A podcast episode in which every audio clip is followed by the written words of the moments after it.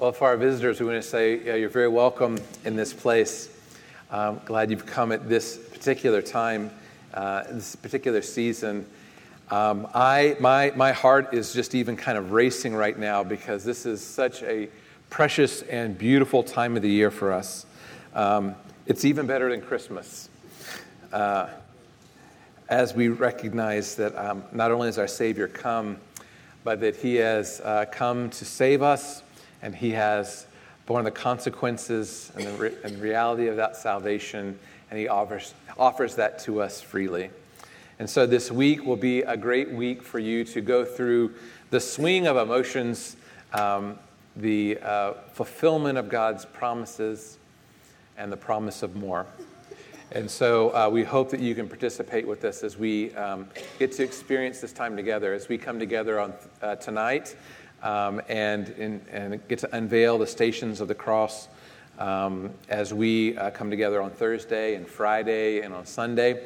Um, I hope that you can uh, journey with us together as we get to enjoy this time of year. And it's such a blessed time, and we're always exhausted when it's over with, but it is. Uh, a beautiful time of the year. We'd love to share it with you. And if you're a visitor today, this is a great community in which to share that. Um, Today we are we're continuing our study in Luke chapter. We'll be in Luke chapter 13. We're in the book of Luke. Um, so if you'll turn there, if you have these black Bibles, um, we're on page 872 and 873. We find in this story um, there's been a, a, a move in the way Luke is telling this story, and he is he is always pulling our attention and giving us hints along the way that Jesus is on his way to the cross. And in verse 22, it says, And Jesus went on his way through towns and villages, teaching and journeying towards Jerusalem. And so, very, uh, very fitting in our schedule as we look towards Jesus coming to Jerusalem, as we celebrate this day, this Palm Sunday, Jesus' triumphal entry into Jerusalem. So this is, we, are catching this week in the life of the, the calendar of the church, Jesus' entrance into the kingdom. And as uh, Miss Elaine said to me uh, right before I came up, you know, uh, on this day they were shouting, Hosanna. And on Friday they're going to shout, Crucify him.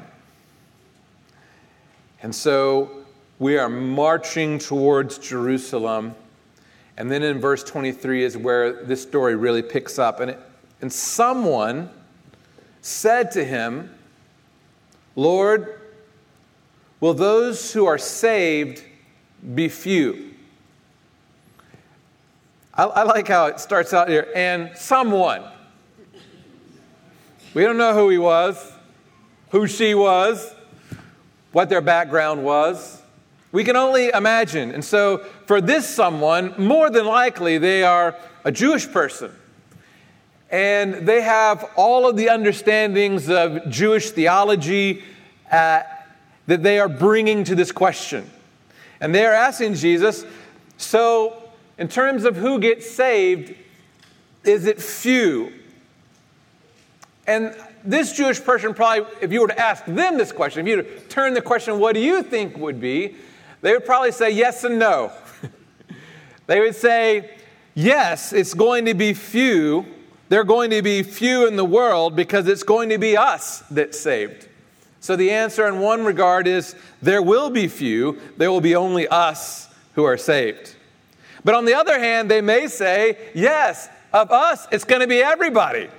It's not going to be few. In fact, in the Mishnah, uh, in uh, uh, Sanhedrin 10:1, there's a, a reference to the fact that the Jews thought all of them were going to make it except for the really bad ones. so there's some really bad Jews. Of course, they're not going to make it. The guys on the cross, they're not going to make it. But for the rest of us, all you have to do is really be one of us. So maybe that was part of the question. Maybe a trick question, even. Is it few? And they would say, of us, it would be might near, as we say in Texas, everybody. But for them, it'll be few. So it was a pretty loaded question to throw at Jesus, and how will we respond?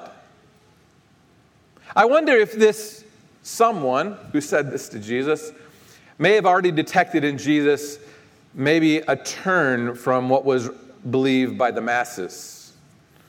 That maybe Jesus was preaching something that was much more specific and that there wouldn't, there wouldn't be a lot, but there would be a few because Jesus was calling them to some, some radical things from what they were doing. John the Baptist has gone before him and been preaching for them to turn. And he wasn't just saying it to, to the Romans, right? He was saying it to the Jewish people. In fact, he calls them a brood of vipers.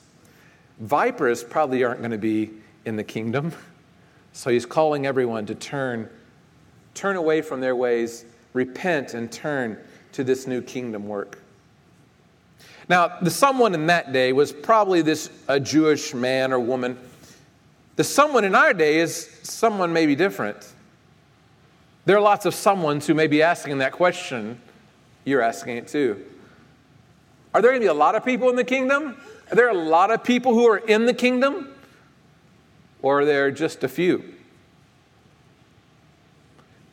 Today we have, in, in many generations, the pluralist, the one that says there are many different religions and they, they have, all have merit.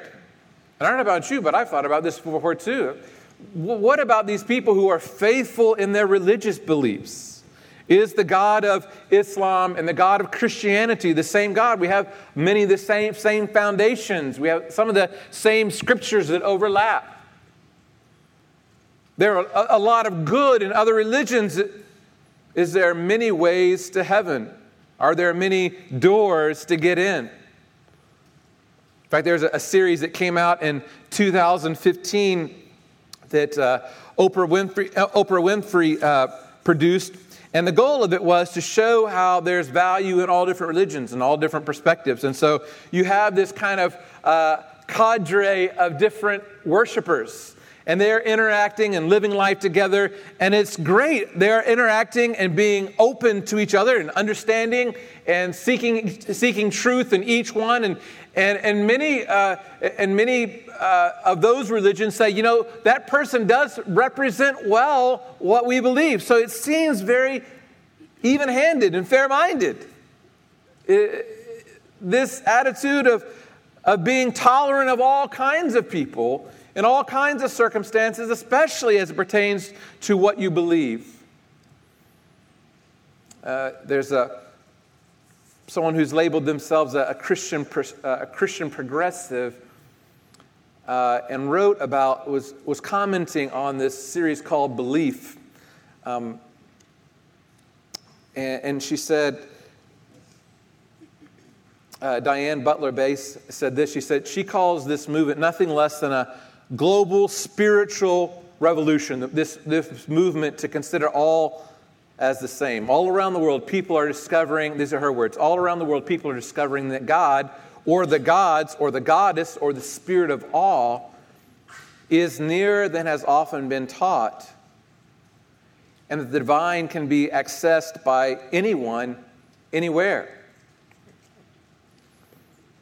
She goes on to say human beings can trust themselves uh, human beings can trust themselves to find God and grace wherever the sacred might be discerned.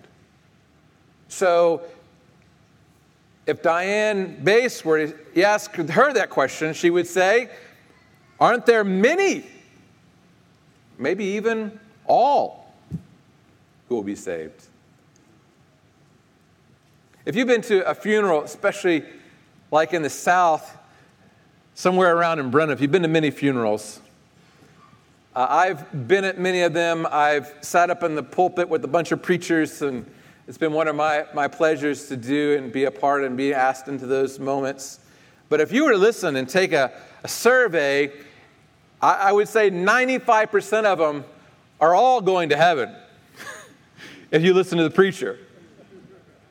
And as you sit there, and you know the story, and everyone knows about this person, you go, I don't know how in the world. They had no experience, and they didn't purport to be anything. In fact, they were oftentimes so against the things of God, and you, you wonder, But it's really hard, isn't it? It's hard, preacher, to go preach those funerals because everyone is mourning their loss, and you, wanna, you don't want to say it's going to be few. Because if you say it's few, that doesn't go well. That's not very comforting, is it? So, very rarely is this scripture preached. But there's often all kinds of things like we can't wait to see them again. Family members come up and say, We can't wait to see them again. We will be with them forever. God has them in their hands. They're, they're at peace. They say all these things, and their answer would be, No, it's not a few. The kingdom of God will have all kinds of people that lived all kinds of ways, evidenced by our friend who's here. It's a hard place to be. For you and me, we, we hate to think of the consequences for our friends and, and our family and, and neighbors.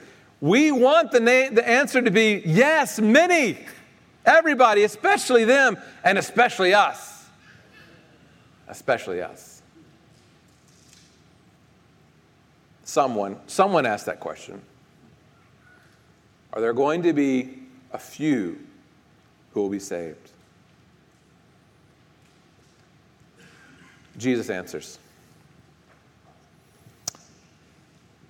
Are there going to be a few? And Jesus says, Strive to enter through the narrow door. For many, I tell you, will seek to enter and will not be able to. When once the master of the house has risen and shut the door, and you begin to stand outside and knock at the door, saying, Lord, open to us, then he will answer you, I do not know where, where you came from, where you come from. Then you will begin to say, We ate and drank in your presence and taught in your streets. But he will say, he will say I tell you, I do not know where you come from. Depart from me, all you workers of evil. Jesus says to strive through the narrow door. It reminds us, in fact, for, for you great Bible scholars, as you're listening to that, you think he's probably going to say something else because we, the, the thing that we quote, the scripture we quote most often is Matthew chapter 7, 13, that says, Enter by the narrow gate. You remember this passage.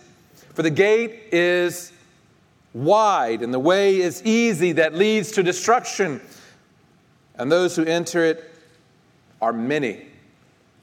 For the gate is narrow, and the way is hard that leads to life, and those who find it are few.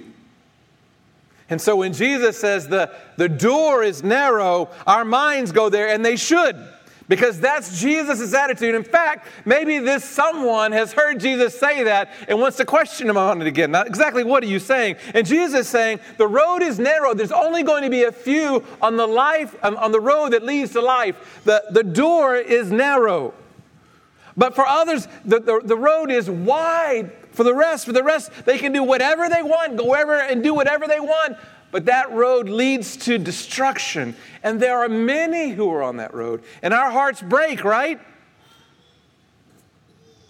There are many who are on that road.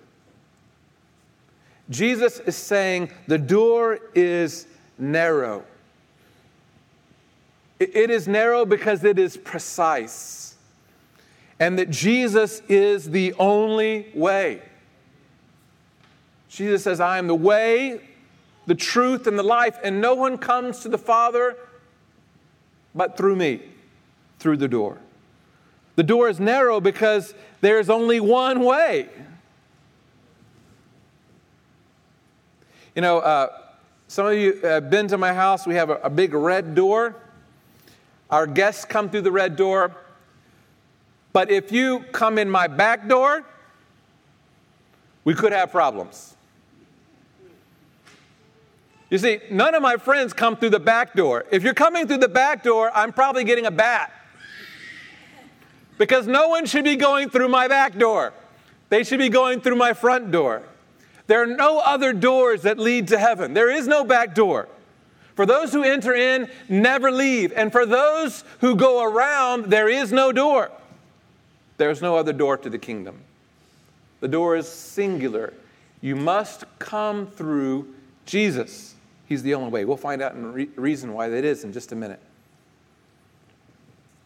Jesus says for us to go through the narrow door. Some would think that it'd be rather intolerant, unloving to say such a thing. But it isn't. Jesus says earlier in Luke 13 3 that we are to repent and turn to Him. That we are to look at our lives and say, I've been going this way, but Jesus is here. I'm going to turn from those things and turn towards Jesus. I'm going to go towards the door. And Jesus says, if you knock, what? The door will be opened unto you. Jesus is not saying, I'm trying to keep people out. He's saying, Come unto me. Come unto me. Come to me. And as we knock, the door is open to us. As we seek Him, we find Him. Turn towards Jesus. I'd like to, for us to think for just a minute on the view on the outside of the door and the view on the inside of the door. On the outside of the door, we can see a door that is narrow and we say, How could a God act like that? A God of love act like that towards us? Why would he make the door narrow? Why not wide? Why not many doors? That seems like the best thing for us. But I want to tell you, if you're on the other side of the door, things don't look like that at all. On the inside the door, looking out, you see a world that is going its own way, that has no regard for the things of God. In fact, if you were to say, okay, if you believe that, then just stop sinning, quit offending Him. How would we do it that? Not very well. We are an offense to the things of God because we go our own way. So, from inside looking out, the world is lost. And for the wages of that sin is death. There's no reason anyone on the outside of the door should be let, it, let in. But Jesus says, I am going to make a way for you if you will only come. And so the walk to the cross, that Jesus is going to endure such pain, that as he's going to go, first his, his friends leave him, friends betray him, he is beaten, he is mocked. He has the opportunity in the garden to say, Lord, let this cup pass from me. I don't want this, Lord. And, and for him to say, I give it up. I don't want to go through that. But Jesus says, This is the only way. This is the only way that you can be at peace with the Father, that you can receive forgiveness that you can enter into my glorious kingdom. This is the only way. If there were more ways, why didn't Jesus just say, Yeah, I'm going to let it pass? Wouldn't you? Is Jesus a fool if there are other ways? No, this is the only way that will bring redemption and peace. And so Jesus was willing to give up everything so that we might enter in through the door. Jesus took the narrow way to make a way for us. There are real consequences for those who don't enter. The Bible says the master closes the door. And, and this is the idea that one of two scenarios happen. One, one either when we, when we die, the door is then closed. There's not another opportunity. Or when Jesus returns, the opportunity has been shut. It is, you have not made the decision. And for those who are on the outside, there's a terrible consequence. It says that they would be weeping, and they will be weeping, and they will be gnashing of teeth. And I, I kind of understand that the weeping is the fact that they're able to see what has happened. In fact, they say that you'll see Abraham, Isaac, and Jacob. You'll see these fathers. You'll see the prophets. You'll see uh, the people. And there'll be such a great loss that they'll be weeping. And there'll also be such anger at God for, for, for them being there, and an anger that has been simmering since their birth, that they will gnash their teeth angry at God. It's amazing when we hear these kinds of illustrations and pictures of what it's going to be. Why doesn't the whole world just say, I turn to Jesus? I don't know. I think that's why there'll be gnashing of teeth, a continued disrespect, hate for the things of God. And then this story gets even a little more curious. He says, In that place there will be weeping and gnashing of teeth when you see Abraham and Isaac and Jacob and all the prophets in the kingdom of God, but you yourselves be cast out. This good Jewish man is counted in that number, it sounds like. And people will come from east and west and from north and south and recline at the table in the kingdom of God. I think this is harking back to that original question, right? Who will be, will it be few or will be many? And God is saying, and Jesus is saying, there will be many. There will be people from all walks of life, from all different parts of the world, of different nationalities and ethnicities different income. They'll come from east, west, north, and south, from all kinds of places, and they will recline at the table. They won't just be Jews, they'll be those who have turned to Jesus. And he says, Behold, some are last who will be first, and some are first who will be last. You know, we use that thing, use that kind of expression when we like are lining up for a potluck. That's when we bring that out, right? Like, okay, I'm last in line for the entrees, but I'm going to be first in line for the dessert. That's not what Jesus is talking about, right? He's saying that there are those who seem so far away, unlikely to be invited in the kingdom, but because of my grace and mercy, I've died for them. And there may be people in here today who seem so far away. Your life has been so far away. I wish Elijah was here. He would, he'd be shouting right now because I know that he was under a bridge, almost dead. And God said, No, no, you're still mine. And he turned from his ways and he followed after God. Maybe you've been so far off and you, you look at your life and you say, I've done too many bad things. I, I haven't acted right. I've ruined so many relationships. I want to tell you, Jesus is standing at your door saying, Come in. I want you who are so far off. And you look at your family members and you look at your friends and you say, They're so far off. Amen. They're coming for Easter. They're so far off. Pray for them. Because God is calling even the people from the north and the south and the east and the west so far off. And those who are last, we're going to make it first into heaven. And then there are those who looked so good. This is troubling because we got a lot of people who look good. Amen. You're, the, you're last now. I'm sorry. I mean, people who have been in church, who served in certain ways, who served probably for all the wrong reasons. And they never actually turned to Christ. And in that day, they'll be turned away. If there was organ music, it'd be playing right now because that's heavy on our hearts. So, how do I, how do I, is that me? You should be asking that question. Is that me? Or have I said no to this way? I'm giving up those idols and I'm turning towards Jesus. He's my only hope. And if He doesn't save me, nothing else will. You, you look towards behind Jesus' shoulder and you see Abraham, Isaac, and Jacob, these men of faith who were not always good characters, but they continued to trust and believe and walk towards Jesus. Seek, knock, the door will be answer, opened unto you. Not because we do good, but because He's good.